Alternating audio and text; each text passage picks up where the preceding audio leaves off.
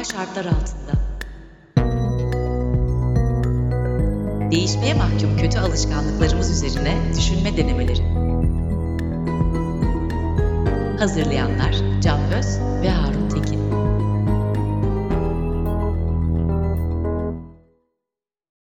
Merhaba, Anormal Şartlar Altında'nın yeni bölümüne hoş geldiniz. Bugün Harun Tekin ve ben e, suçu dışarıda arama halini konuşacağız. Tabii suç derken kastettiğimiz kriminal suç ve cezai adi suçlar değil. Aslında sorumluluğu dışarıda aramak, öz eleştiri yapmamak halini biraz konuşacağız. Harun e, hemen sözü sana atayım. Neden bu konuyu seçtik abi?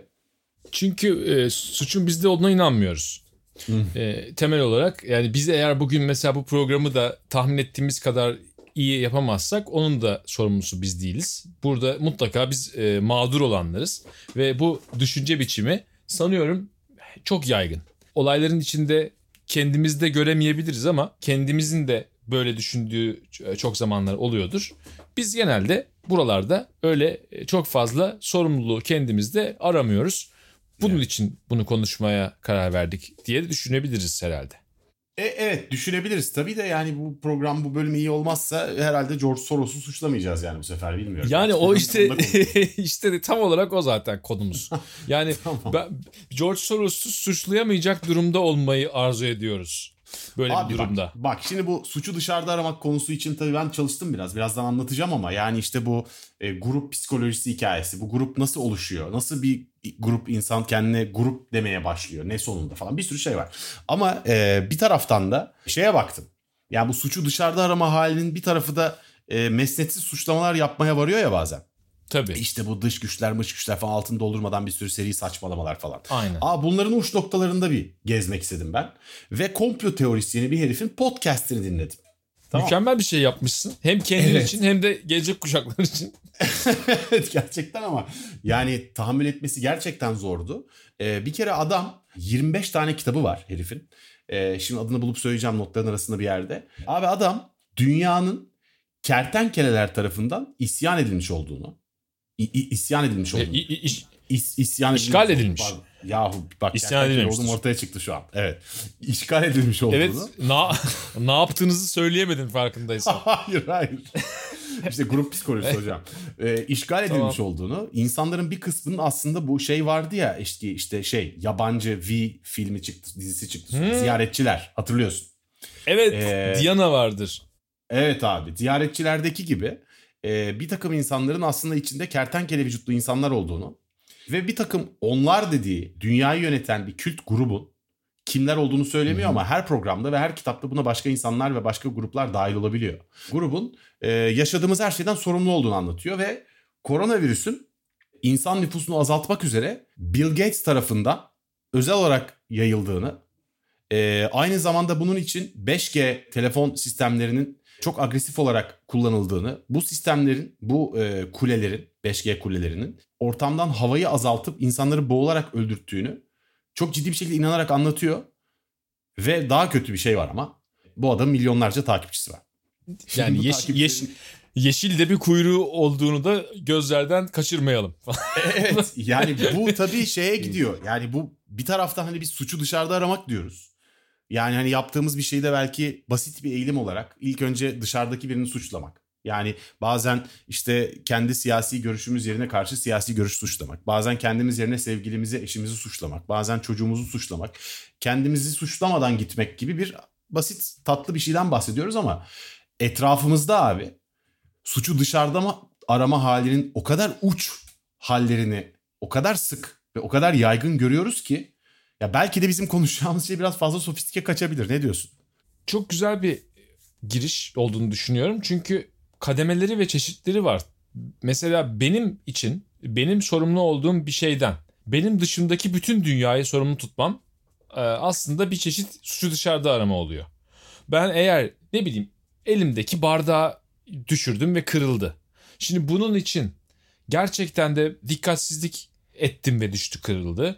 Yani bunun için bile işte dünyayı döndüğü için ne bileyim ben bana o masanın orada olduğu söylenmediği için yer çekimi bana öğretilmedi diye falan gider yani. Bu bu kadar basit bile olabilen şeyleri var. Bir çok insanlara çok bedel ödeten yolları da var ama bunun. Yani hep beraber biz bunu yapanlar bizden olamaz dediğimiz zaman mesela işte başka bir seviyeye geçiyoruz. Bize bir zarar veriyorlar. Bize başkaları bir şey yapıyor. Aslında suçu dışarıda arama da e, mesele suç değil. Mesele dışarıda. Dışarısı var. Onlar bir şeyler yapıyorlar. İşte bu Carpenter'ın filmi They Live aklıma geldi az önce. Senin söylediğin visitors, ziyaretçiler. Buralarda yine işte bir kurgusal bir dünyada ifadesini bulan şeyler bunlar ama şimdi adamın bir tanesi bütün dünyayı kertenkeleler yönetiyor deyip milyonlarca insan da ona inandığı zaman o daha dikkat çekici ve daha tehlikeli bir durum. O E, bizim şüphesiz. e, bizim o e, üzerine düşündüğümüz şeyin ne olduğunu tekrar rahat rahat bir konuşmamızı gerektiriyor. Şunu diyoruz biz aslında galiba Can. Suçu dışarıda arama kendini bir, bir olayları konuşurken kendini bir aktör olarak değerlendirmeme, kendini sorumlu görmeme, kendinle yüzleşmeme gibi açılımları var. Yani bunu tarihsel olaylarla ilgili de söyleyebiliyoruz. Yani bir, bir Alman işte sıradan bir Alman'ın 1946 yılındaki hissini düşünelim. O, o Dünya Savaşı'nda yaşanan korkunç şeyler vardı.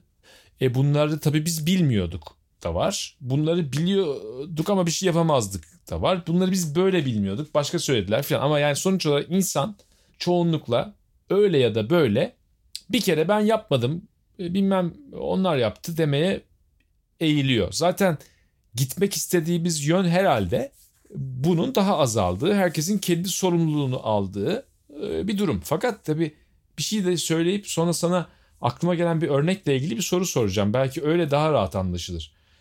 Bizim için söylemesi kolay. Şimdi sorumluluğu al, kendi olaylar içerisindeki işte hatanı kabullen, öz eleştiri yap filan gibi şeyler geliyor.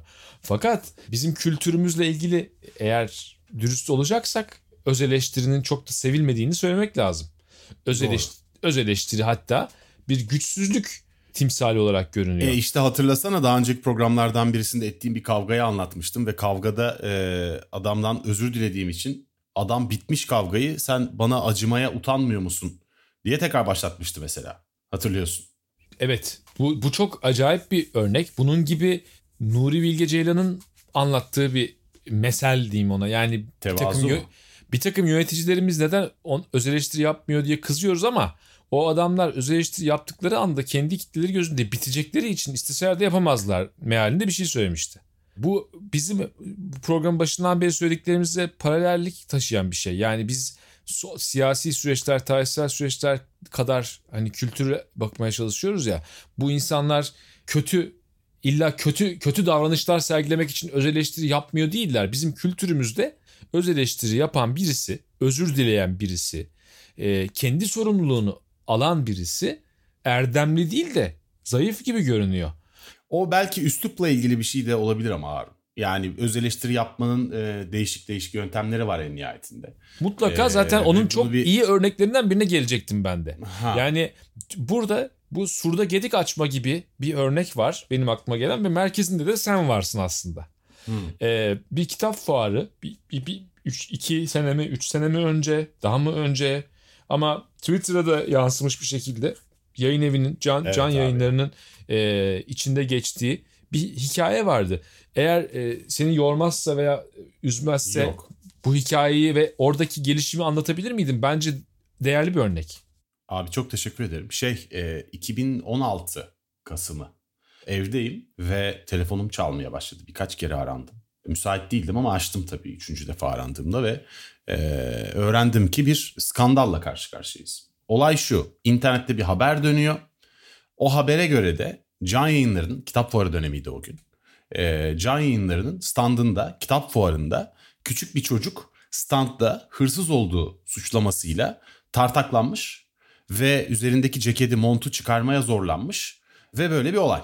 Korkunç bir şey tabii bu. Ben tabii inanamadım böyle bir şey okuyunca. Ondan sonra telefonlar ve mesajlar yağmaya başladı. Sonra internete girdim. İnternette de bir akım var. Yayın evini aradım. Ee, yayın evinde biz kontrol ediyoruz. Sen merak etme gibi bir şey söylediler bana. Peki dedim. E, ama ne yapacaksınız yani bu konuyla ilgili ne yapmamız gerektiğini düşünüyorsunuz? E, bir açıklama yapmamız lazım sonuçta. Ve bir açıklama yapılmış olduğunu öğrendim o ara. Tam ben telefondayken zaten e, yayın evinden birisi bir açıklama yaptı. Çok kötü bir açıklamaydı. Yani işte olayı inceleyeceğiz ama olay aslında tam böyle değil falan diye. Neyse e, ben bütün geceyi e, ve ertesi günün bütün gününü e, tabii telefon başında ve çalışarak geçirdim ve işin aslının hemen hemen bu olduğunu öğrendim. Yani bir takım eksiklikler de vardı hikayede tabii. Ancak hakikaten Hı-hı. çocuk bizim e, kitap fuarında hırsız olduğu e, yönelik suçlanmıştı. Ve e, tartaklama olmamış galiba ama yani ceketini çıkar montunun içini göster falan demişler çocuğa. Şimdi bu tabii çok onur kırıcı bir şey. E, böyle olunca ben çocuğun Tabi babasını buldum. Aradım babayı. Özür diledim. İşte bir takım şeyler önerdim ona. Dedim ki hani bakın çocuğunuzun e, hani bu bir travmatik olay. Bir de haberlere yansıyınca daha da travmatik oluyor biliyorsun. Yani çocuğun bütün çevresi de çocuğun yaşadığı olaydan haberdar oluyor falan. E, dedim ki hani çocuğunuzun okuluna belki bir kütüphane yapabiliriz bir şey yaparız. Yani ben bir bedel ödemek istiyorum. Diğer yandan da e, can yanında çalışan çocuklarla tek tek konuştum. Çok zor meseleydi. Çünkü kimse de tam farkında değil yediğin nanenin aslında. Ve orada bir takım stajyer arkadaşlar var. Gencecik çocuklar e, dedim ki arkadaşlar siz şu andan itibaren fuardan azat edilmiş durumdasınız. Ama sorumluluk sizin değil. Yani sizlerin çünkü ben de bilmiyorum tam olarak kim ne yapmış ne etmiş orada olmadığım için. Sonra ertesi gün bir özür mesajı yayınladım ben. Ee, özür mesajının başlığı da şeydi. Hatalıyım, sorumluyum, hesap vermeliyimdi başlık. Ve uzun uzun anlattım orada işte yani bu olayın doğru olduğunu e, ve çok üzgün olduğumuzu, özür dilediğimizi bir daha bunun tekrarlanmaması için neler yaptığımızı işte organizasyonel bir takım planlar yaptık. işte kadro seçiminde bir takım değişiklikler yaptık. Ee, ve bu çocuğun yaşadığı şeyin telafi edilmesi için ne yapacağımızı anlatan bir yazı yazdım. Tabi burada çok iyi bir reaksiyon geldi. Ama sanıyorum mesela bu olay benim için şu açıdan önemliydi abi. Çünkü özür dilerken aslında şunu yapman gerekiyor. Yani pişman olduğunu söylemen yeterli değil. Bunun tekrarlanmamasına dair bir taahhüt veriyorsun aslında sen özür dilediğinde. Ve buna hazır olmak lazım. Peki, sen özür şey dileyip Pardon hmm. bir şey soracağım. Bu hmm. e, sen öyle yapsan da yapmasan da fark etmeyecek bir durum değil anladığım kadarıyla. Sen diyorsun yok, ki yani sen büyük bir hayal kırıklığı vardı ortada haklı olarak okurlar. Yok yok onu kastetmiyorum. Tamam özür diledin ama onu yaparken böyle şeyler bir daha yaşanmayacak demek de bir şekilde ileriye dair böyle bir taahhütte bulunmak da bir fark yarattı bu özrün algılanmasıyla ilgili diyorsun değil mi? E, e, evet çünkü yani bir de gerçekten de bunun için özen gösterdik. Çalıştık yani çünkü sonuçta bence insanlar o yüzden özür, özür dilemekten de imtina ediyorlar çok sıklıkla. Çünkü neden? Sen neden? Şey, yani abi sen çünkü özür şunu mu diyorsun hakikaten abi? bir daha o yediğin naneyi yememen lazım yani. Ve insanlar e, madem bunu... özür diliyorsun eşol eşek niye bir daha oluyor o zaman? Demek ki özürün geçerli değilmiş derler o zaman çünkü sonuçta. Peki bunu garanti edemeyecekleri için mi özür dilemiyorlar insanlar diyorsun?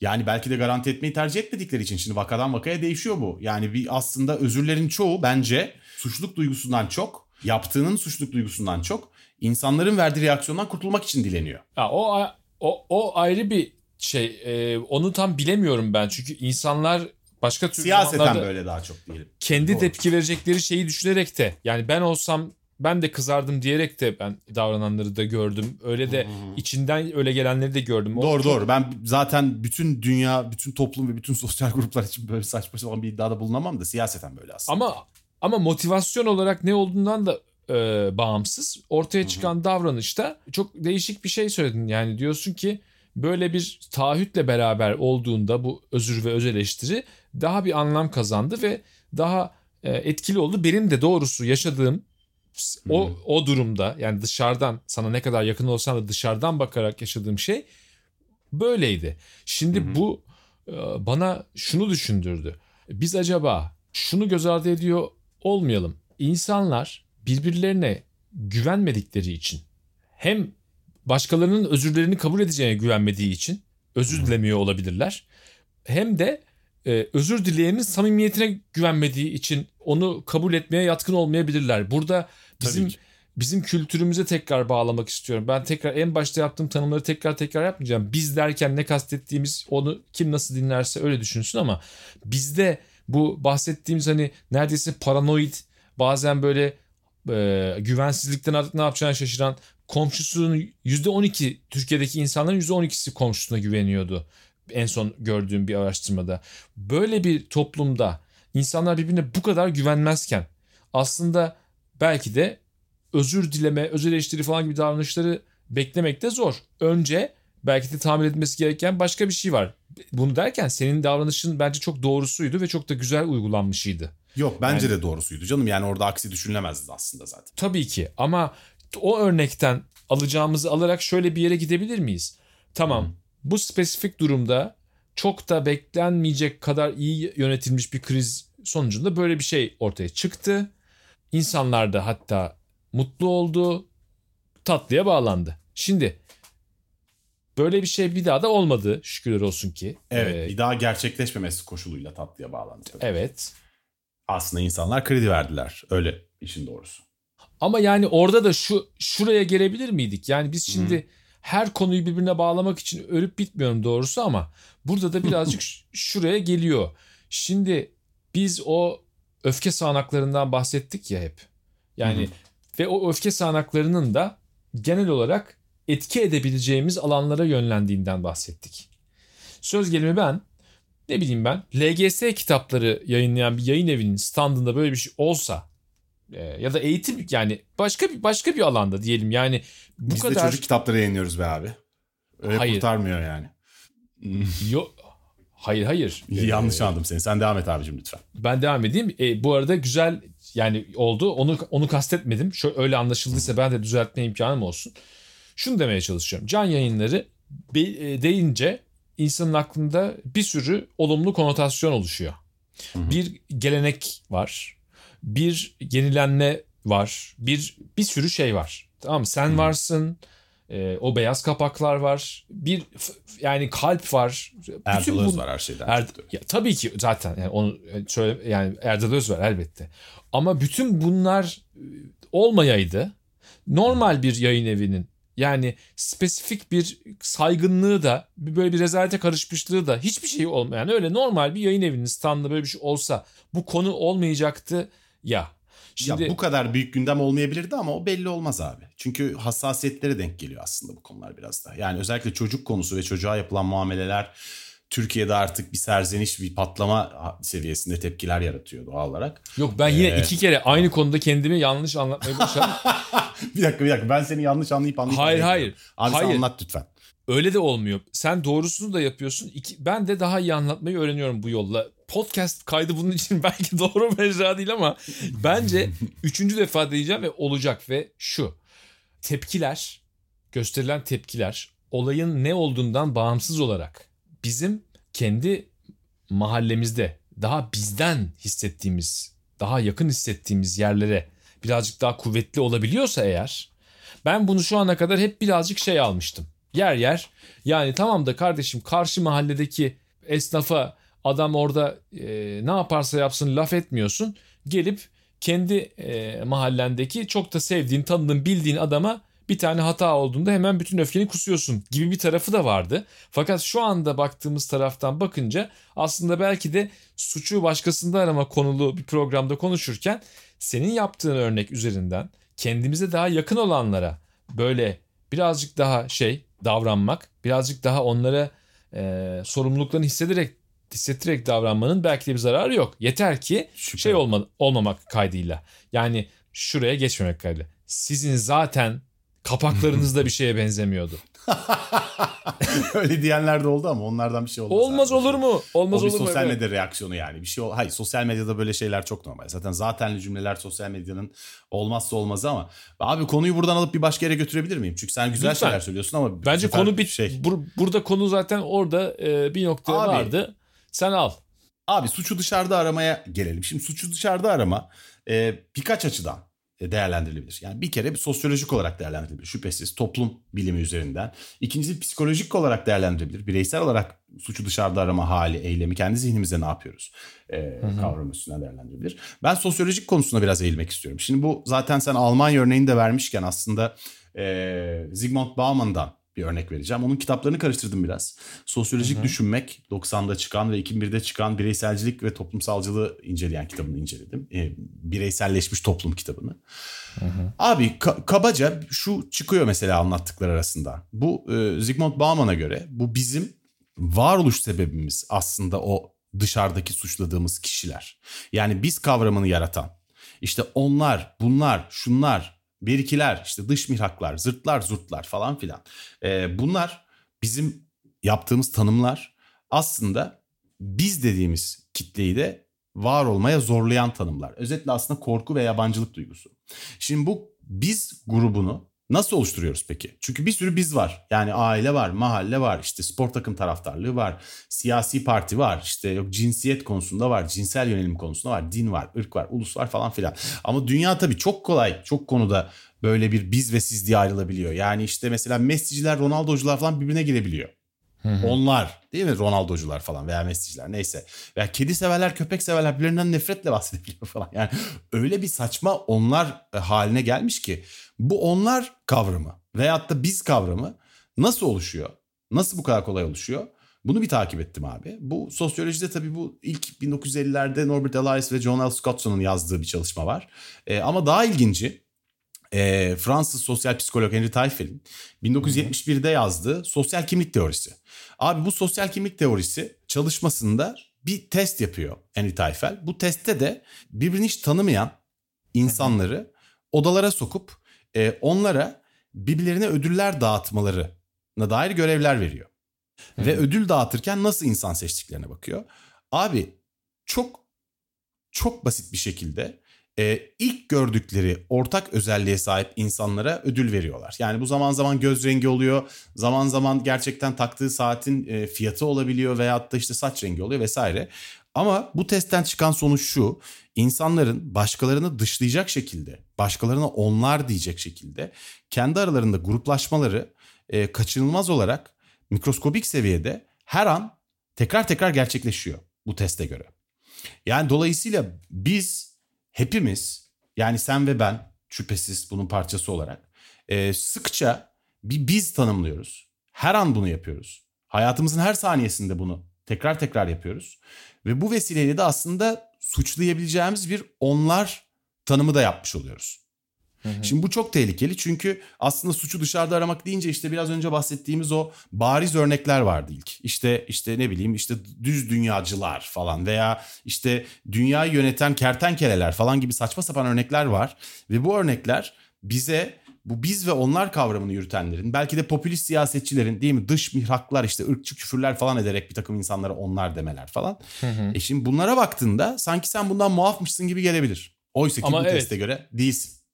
Yani bu senin söylediğin bizim daha uzun vadeli çözmemiz gereken neredeyse türü, türümüzün işte şeyine genetiğine diyeceğim nakşedilmiş bir şey gibi e, olan bir, bir bir türünden bahsediyorsun değil mi? Yanlış anlamadım. Evet. Neredeyse öyle. Yani en azından bu teste göre ayrım olmaksızın herkes e, bir biz yaratıp bir onlar yaratıyor sürekli ya olarak tabii, tekrar tekrar. Bu çok değerli. Şöyle bizim aslında bazı şeylere direnmememiz lazım belki de. Yani belki de biz ve onlara direnmemek lazım da biz ve onların ilişkisi üzerinde düşünmek lazım. Yani biz belli ki elindeki iletişim ve ulaşım gücünü, e, imkanlarını, kendi geliştirdiği iletişim ve ulaşım imkanlarını özümsememiş, bunları doğru kullanamayan, e, heyecanlı, vahşice bir türüz tamam mı? Hı hı. Ve bu insanlık dediğimiz şeye bizim biraz fazlaca anlamlar yüklememizle e, yan yana geldiğinde e, bir kognitif disonans işte dediğimiz o geçen bölümlerdeki olayı oluşturuyor. Biz zannediyoruz ki yahu insanlık bunun üstesinden gelir falan. Ya gelemeye de bilir ama insanlık Yok, gelemiyor abi. İnsanlık şunun üstesinden gelebilir belki en azından. Bak e, şöyle bir öğreti biz bütün insanlar kardeşiz ve herkes hayatta olduğu için falan diye öğretiyorsun ve ondan sonra dünya savaşları da oluyor. Böyle sistemler de bu şekilde evrilmiyor falan ya. Onun yerine belki biz böyle böyle şeyleri çok zor öğrenen bir türüz. Genelde de böyle gruplaşma eğilimlerimiz var. Fakat bu gruplaşma eğilimleri illa düşmanlaşmayı gerektirmez diye belki de yaşamamız gerekiyor. Bilmiyorum şu an gerçekten sesli düşünüyorum. Bu... Abi yok ben buna şurada çözüm bulabileceğimi zannetmiyorum ama en azından bunun farkına varmak mühim. Yani ben şimdi bu konuyla ilgili çalışırken e, çünkü zor bir konu. Yani ilk başta ama aklına çok kolaymış ama bana gibi geliyor. Çözüm hmm. çözüm bulacağımızı söylemiştin sen bu podcast'te başlarken. Bunları Hayır hep... hiç öyle bir şey söylemedim. Yalan söylüyorsun. E, evet hepsine bunları Bunu çözüm... sana söyleten dış mihrakların Allah cezasını versin. Yani ama, kertenkele herif. Ama ben sen olacak olmasam, sen olmasan ben hayatta böyle bir hatayı yapmazdım. Demek ki ben yapmadım zaten. Peki dur Baran'ın kulakları çınlasın. Abi Çınlasın. şimdi bu bu konuda araştırma yaparken aslında en zorlandığım konu oldu bu. Ee, çünkü diğer konularda nereye bakacağımı biliyordum ama burada biliyor olduğumu zannedip bilmediğimi fark ettim. Çünkü dış mihraklar bilmem neler laflarının çokça sarf edildiği bir ülkeyiz ama aslında bunlar çok bariz. Ve e, gerçekten çok kötü bir doktora tezi okudum bir bilgi almak için. E, derken derken Psychology Today dergisinde e, ilginç başlayan makale okudum ama makale daha sonra partneriniz kızgınsa onu anlayın, özür dileyin, sonra ona hediyeler alın falan gibi tamamlanınca artık başıma ağrılar girdi gerçekten. E, yalnız bu arada aklıma şey geldi. Belki de bizim bunun en karikatür halini çok sık ve çok gürültülü yaşadığımız yer. Futbol. Federasyon, şike, hakemler, iktidar, bir kısım medya, menajerler, o futbolcular bu futbolcular, eski teknik direktörler, diğer e, oyuncular falan. Yani hiç bitmeyen bir suçlama. Her hafta mutlaka hafta sonu en az e, 7-8 kere bir takım insanları suçlayan ve öz eleştiri yapmayan insanlar silsilesi.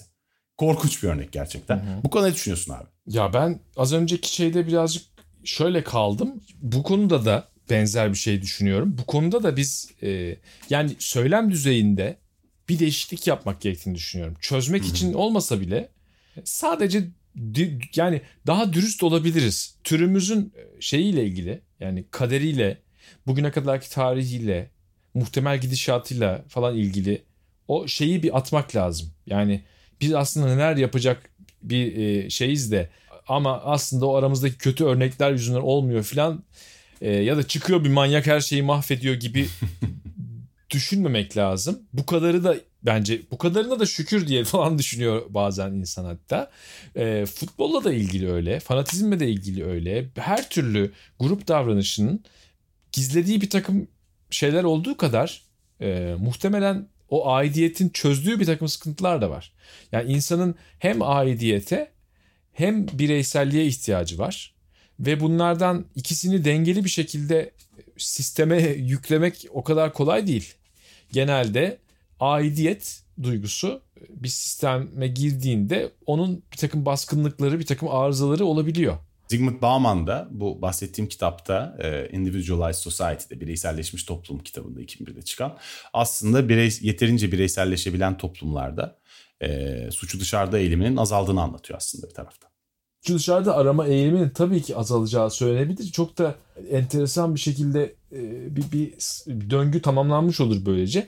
Şimdi bireyselleşmeye nasıl... Ya bu bence şey bir konu bu arada. Senle biz ikimizin de en irticalen konuştuğu bölüm olmakla beraber gerçekten saatlerce konuşulabilecek kadar materyal içeren bir bölüm. Evet. Öyle yapmayacağız ama şuradan diyorum. e, Şimdi bireyselleşen kim? Yani ben diye bir şey var.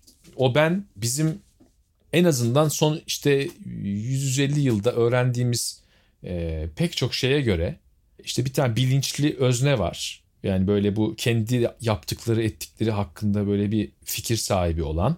O bir takım bilinçli davranışlarıyla modern hayatta diğer benzerleriyle ilişki kuruyor ve böyle e, devam ediyor. Şimdi bu gerçekliğe o kadar uzak ki yani bu denizlerin işte e, aslında kırmızı olduğu, gökyüzünde sarı olduğu falan kadar gerçeğe uzak bir önerme. Ama biz böyle idealize gerçekler üzerinden birazcık öğrenerek geliyoruz. Çünkü şunu hazmetmek kolay olmaz herhalde. Yani işte öngörüleri son derece yersiz, içinde bastıramadığı bir takım vahşi duyguları olan, genelde işte e, dünya e, ekolojik sistemlere felaket getirmiş, işte falan bir türüz ama işte mutlu yarınlara gideceğiz beraber diye bir öğreti zor ya birazcık. Ama bunlarla birazcık yüzleşmek gerekiyor. O zaman belki gerçekten o Bauman'ın söylediği bireyselleşmeye doğru gidilebilir. O zaman da birey bir kere şunu şunu fark ederek başlanabilir. Hiç de o kadar kendisinin farkında olan bir bireyden bahsedemiyoruz. İnsan dediğimiz zaman default insan öyle kendi davranışlarının farkında olan, kendi yaptıklarını açıklayabilecek, onlarla ilgili bir takım e, soyutlamalar yapabilen, self reflection diye yani kendi e, halet ruhiyesi üzerine düşünebilen, psychologically minded diyelim ya da kendi duygu durumlarını takip edebilen filan bir, bir yaratık değil ki bu. Öyle olmayınca da doğal olarak ya ben de şurada çok yanlış yaptım diyeceğine hayvanoğlu hayvan yüzünden hep beraber mahvolduk diyor. Ya bu mesela bak futbol konusuna gelince futbol konusu şundan dolayı dikkatimi çekiyor. Şimdi futbolda daha önceki programlardan birinde daha konuşmuştuk. Birbirini aslında çok iyi tanıyan, çok sık ortamlarda birbirlerinden biz diye bahseden iki kişi farklı takım taraftarlar. Birisi e, Galatasaray, birisi Fenerbahçe taraftarı diyelim. Ve Fenerbahçe taraftarı Galatasaray'da Hasan Şaş bir şey yaptığı zaman e, Hasan Şaş'ın kesinlikle haksız olduğunu düşünürken Galatasaray taraftarı da Fenerbahçe'de Emre Belözoğlu bir şey yaptığında onun kesinlikle haksız olduğunu peşinden düşünüyor ve e, birbirlerine giriyorlar. Şimdi bu iki tarafında birbirine hiç şans vermemesi ve her türlü durumda diğer tarafın suçlu olduğunu düşünmesi hali artık kronik bir suçu dışarı arama hali. Ve bunu biz işin kötüsü şu 6 e, yaşında çocuklarda da e, aynı şeyi görmeye başlıyoruz. Ve bu davranışımızı herkese öğretiyoruz. Ya futbol o yüzden maalesef çok bulaşıcı bir suçu dışarıda arama eğilimini toplumun her tarafını zehirleyerek yayıyor gibi geliyor bana. Futbol taraftarlığı yani futbolun kendisinin hiç böyle bir şey yok. Futbol çok güzel bir oyun. Türkiye'deki futbol taraftarlığı kültüründen bahsediyorum. O yüzden maalesef yani bizim bahsettiğimiz konudaki e, en büyük suçlardan bir tanesinin bugün Türkiye'de futbol olduğunu düşünüyorum açıkçası Harun. Ben burada birazcık farklı düşünüyorum. Ee, futbol eğer bu çeşit bir taraftarlık bilincinin bir araya geldiği bir yer olmasaydı emin ol bu bilinç bir araya gelecek başka bir yer bulurdu diye düşünüyorum. Olur, yani doğru. başka bir spor olurdu. Ne bileyim belki başka bir e, şey olurdu ama mesele buradaki ya şu doğru. Şimdi kalabalıkları çeken her şey her zaman futboldaki gibi bir sonuç vermiyor. Ama onun başka bir e, arka planı da var. Hatta şunu bile diye, diyenler var. Yani bu, bu tür e, rekabetçi e, grup sporları aslında bir yerde işte savaş güdülerinin yerini alan, bir yerde onları insanların nispeten tabii ki barışçı şekilde üzerine atmalarına vesile olan bir yanda içeriyor. Yani bu bu şekilde düşündüğün zaman belki de e, ligler tamamen yok olsa çok daha şiddetli bir e, toplumsal hayatı da gözlemleyebiliriz diyenler de var. Ben onlardan değilim ama ben temel meselenin... Yok bu... aynı fikirdeyiz canım. Aynı fikirdeyiz ya, ama müthiş yani, bir araç olduğunu düşünüyorum. Yani bu evet, çok önemli evet. değil tabii zaten. Evet ama bu araç bu fakat o bilinç nasıl o kadar yaygın? Bir de bu tabii ki Türkiye'ye özgü bir şey değil. Yani bizim konuştuğumuz şeyin e, ne kadarı Türkiye'ye özgü. Anlattığımız hiçbir şey Türkiye'ye özgü değil zaten şu ana kadar bence abi. Ya ben şöyle düşünüyorum. Bu podcast'te bizim ele aldığımız konuların çok büyük bölümü bizim en azından özel olarak Türkiye'de dert etmemiz gereken şeyler. Bunu Muhakkak. E, bunu altını şöyle çizerek söylemek istiyorum. Başka yerde yok demiyoruz. Başka yerde olup olmadığını, ne kadar olduğunu ben de sen de tam olarak bilebilecek kadar bir bilgiye de sahip değiliz. Ama ortak inancımız şu ki biz bunlardan muzdaribiz. Biz bunlardan muzdarip olduğumuz için bunları konuşuyoruz. Şimdi bu konu özelinde dönecek olursak çok güzel bir alan futbol. Çünkü daha yepyeni mesela bir şey var. Liglere geri dönüldü. İşte ve e, bir sürü takım ya isim vermek istemiyorum o sarmala girmemek için. Yani Tabii. bilenler bilir zaten ben Galatasaray e, taraftarıyım sen Fenerbahçe taraftarısın. Futbol sevgimiz taraftarımızdan daha büyüktür e, ve fanatik değiliz. Tamam ama 2-3 e, gündür işte Türkiye'de tekrar ligler geri döndükten sonra yine o şeyler başladı. Oyunlar oynanıyor bizim üzerimizde. Evet. Ondan sonra bu hakem kararlarıyla bu ligler bitmez. Zaten yeni ancak zor başlamıştı ama e, bizim işte e, bunlara karşı her, her zamankinden güçlü birlik olmamız lazım. Ondan sonra bizim camiamıza e, uzanan elleri kırarız falan diye gidiyor böyle. Şimdi bunların içinde biz daha sonra fanatizmle ilgili, gruplaşmayla ilgili de konuşacağız ama en acayibi şu. Yani hiç kimse şunu kabullenemeyecek durumda oluyor ya. Ya çok kötü hakem kararları olabilir. Üstüne çok kötü hakem kararlarının yanı sıra hoşunuza gitmeyen doğru kararlar olabilir. Bütün bunların hepsi evet Türkiye'de daha önce olduğunu gördük. Bir takım başka faktörlerle iç içe de olabilir. Ama yani dünya yıkılıyor şu anda. Yüz binlerce insan bir, bir sürü şeyle uğraşıyor. Bu sırada da bunu dünyanın en önemli meselesi haline getirecek kadar öfkelenmeyebilir miydik ya? Bu, yani bu... hem bu var hem de tabii e, şey var abi. Yani en nihayetinde öfkelenebilirsin de belki e, olanlara. Bir sürü saçmalık da oluyor ligde o da doğru. Ama e, en nihayetinde sen güzel bir futbol takımı kurup güzel bir oyun oynamak ve taraftarlarında keyifli vakit geçirmek istiyorsun ve güzel futbol oynamıyorsan en nihayetinde güzel futbol oynamıyorsan taraftarın oynadığın futboldan mutlu değilse zaten bu konuyu konuşmadan hakem konuşma haline geçmekteki acelecilik de fazlasıyla sinir bozucu tabii. Çünkü Zaten ne demek? Ya zaten ne demek? doğru yönetse ne yapayım ben zaten kötü futbol oynayan bir takımı. Hayır peki peki şey e, çok güzel e, gelmedik mi? Birisi kendi işini yapamadığında futbolda hemen başvurduğu şey ne olmuş oluyor? Suçu, dışarıda, aramak. Aynen öyle. Şimdi bu suçu dışarıda aramak hakem, federasyon, onlar, ondan sonra yayıncı kuruluş, eski Çeşitli Bilmem lobiler. lobiler, e, bazen işte Avrupa Tabii. yani falan ve bütün bunlar esasında bakın şunu demek değil. Ya bu faktörlerin hiçbiri bu etkili değil filan demek değil ama ya sen acaba ne yaptın sorusunu gizlemek için buralara gittiğin zaman bu yeniden üretilen davranış işte tam olarak bu. Suçu dışarıda aramak bu. Suçu benim dışımda aramak versiyonu var. Suçu bizim dışımızda aramak versiyonu var. Biz olduğu zaman e, senin az önce anlattığın yerlere gidiyor.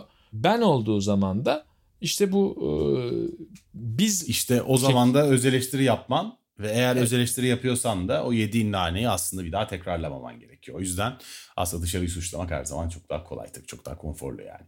Bir takım eşol eşekler yüzünden oluyor her şey. tabii bir ki takım, yani bir takım, bir keşke takım kertenkeleler yapıyor hocam. keşke bu başkaları bu kadar e, duyarsız olmasaydı da bu başkalarını suçlamak bu kadar revaçta olmasaydı. E, şey yapalım. e, istersen e, dilek ve öneriler e, bölümüne geçebiliriz. Ben çünkü bu bu konunun e, birazcık şey sonsuz konulardan biri olduğunu düşünüyorum. E, sonsuza kadar da zevkle konuşurum ama bence dinlenebilir olmaktan çıkabilir. Valla ben Ee, kendi adıma e, şimdiye kadar yaptığımız en kötü program olduğunu düşünüyorum bunun.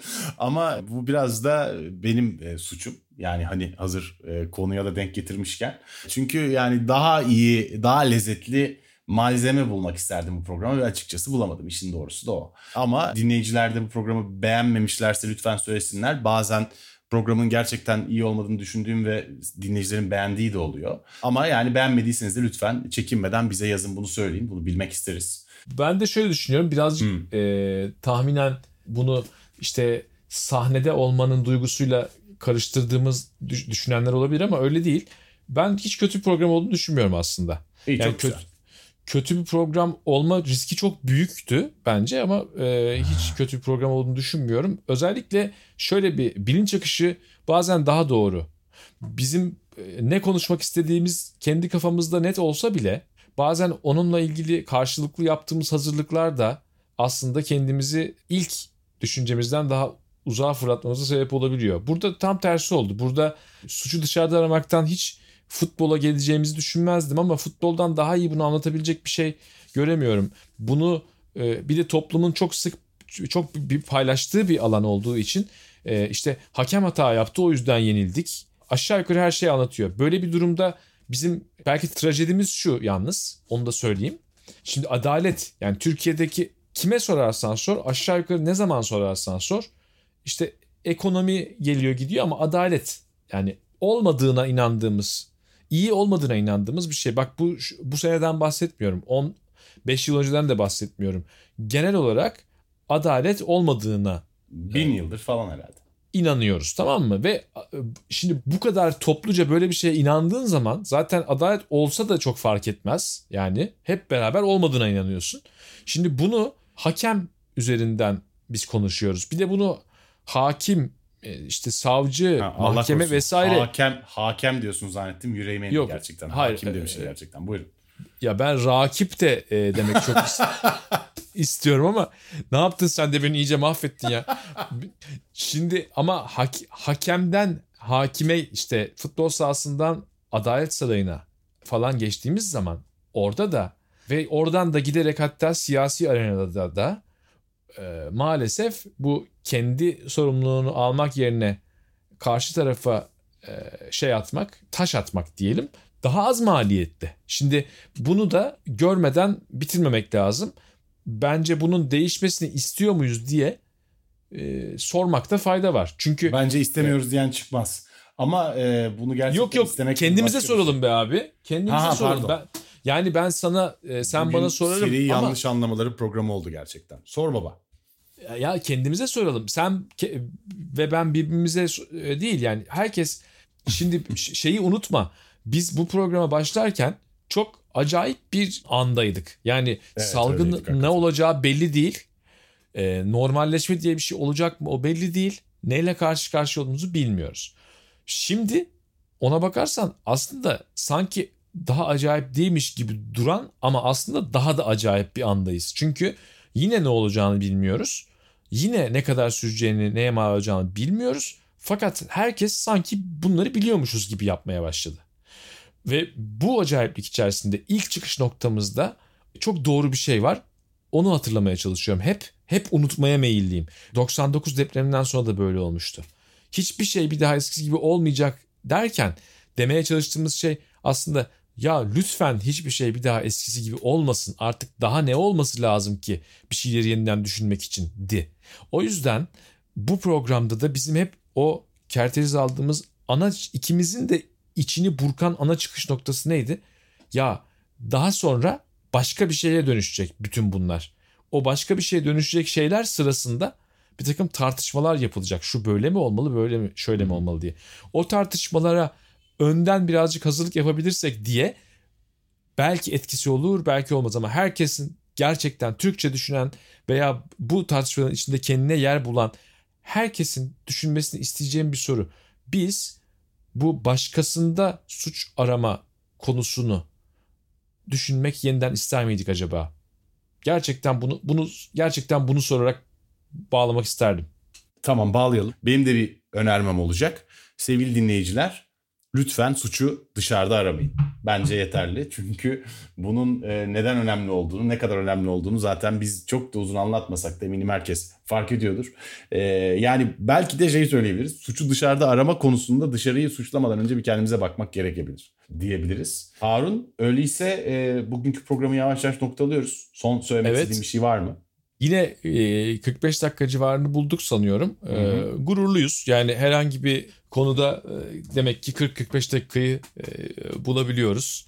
E, bundan dolayı ben şey değilim, pişman değilim. Yarım saat diye yola çıkmıştık bu sefer. Evet. E, bu maceranın yavaş yavaş şimdilik sonuna da geliyoruz. Yani duruma göre bir ya da iki bölüm kaldı. Ben şöyle söyleyeyim. Bu geçtiğimiz haftalarda da bugünlerde de e, şu yaptığımız şeyi seninle beraber şu şekilde yapıyor olmaktan dolayı hayat boyu mutlu olacağımı zannediyorum. Ortaya öyle, çıkan iş beni gerçekten ziyadesiyle e, mutlu ediyor. Çok daha iyisini yapabilirdik diyemeyeceğimi tahmin ediyorum. O Yok bakımdan, ben de. Yani o en bakımdan bu sefer ben çok çok memnunum. E, yaptığımız bütün işten çok memnunum. Kesinlikle aynı fikirdeyim abi seninle. E, ama iki bölümde bitirecek olmamız e, kötü bir şey olarak algılanmasın. Çünkü sonsuza kadar programı devam ettirmeye çalışacak olsak belki zaten iyi olmaya devam etmeyebilir. O yüzden biz burada olmaya devam edeceğiz bu iki bölümü çektikten sonra. Sonuçta bir yerlere gitmiyoruz. Belki daha sonra başka şeyler de yaparız. Ee, öyleyse izleyicilere son çağrıyı tekrar edelim. Harun sen programın gerçekten iyi olduğunu düşünüyorsun. Can evet. ben programın gerçekten iyi olmadığını düşünüyorum bu sefer. Bakalım dinleyiciler ne diyecekler? Bizle yorumlarınızı paylaşmaktan çekinmeyin lütfen. Ee, sevgili dinleyiciler anormal şartlar altındanın suçu dışarıda arama bölümünün bugünlük sonuna geldik. Bir dahaki bölümde görüşmek üzere. Hoşçakalın. Hoşçakalın.